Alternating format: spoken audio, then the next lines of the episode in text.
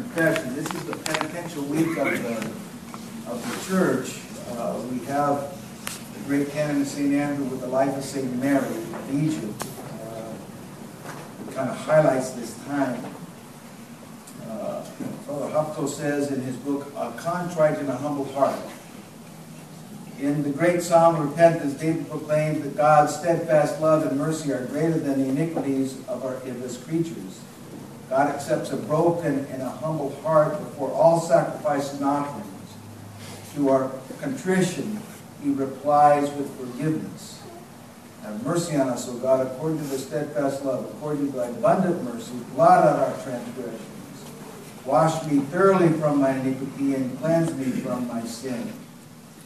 And another place he says, the Lenten season is a time for direct confrontation with God. Is a time for conscientiously presenting oneself before the face of the Lord for judgment. There is nothing to be offered and no sacrifice acceptable.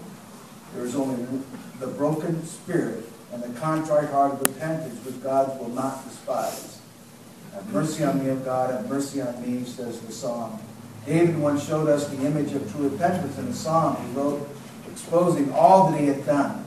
Be merciful to me and cleanse me, he wrote, and against you only have I sinned. The God our fathers, have mercy on O God, have mercy on me.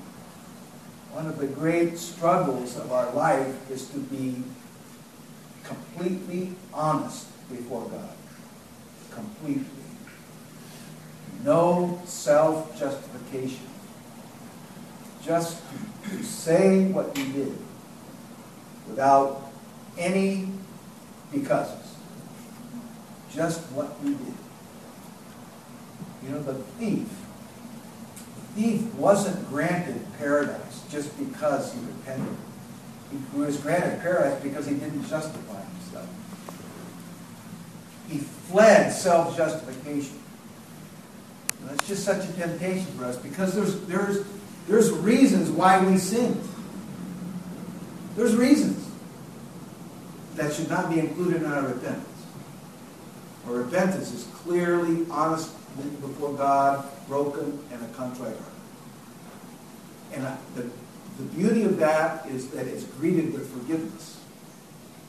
And you, and you gain freedom. Freedom from the, the torment of sin.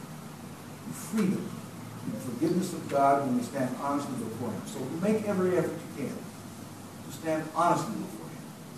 No excuses. Just bare your soul to Him and allow that steadfast love to pour out His grace on you, that your soul will be relieved from the difficult burden of sin. That's what God wants to do, relieve you from the burden of sin. So may our repentance this Lent be a blessed one to the glory of God the Father, Son, and Holy Spirit. Amen.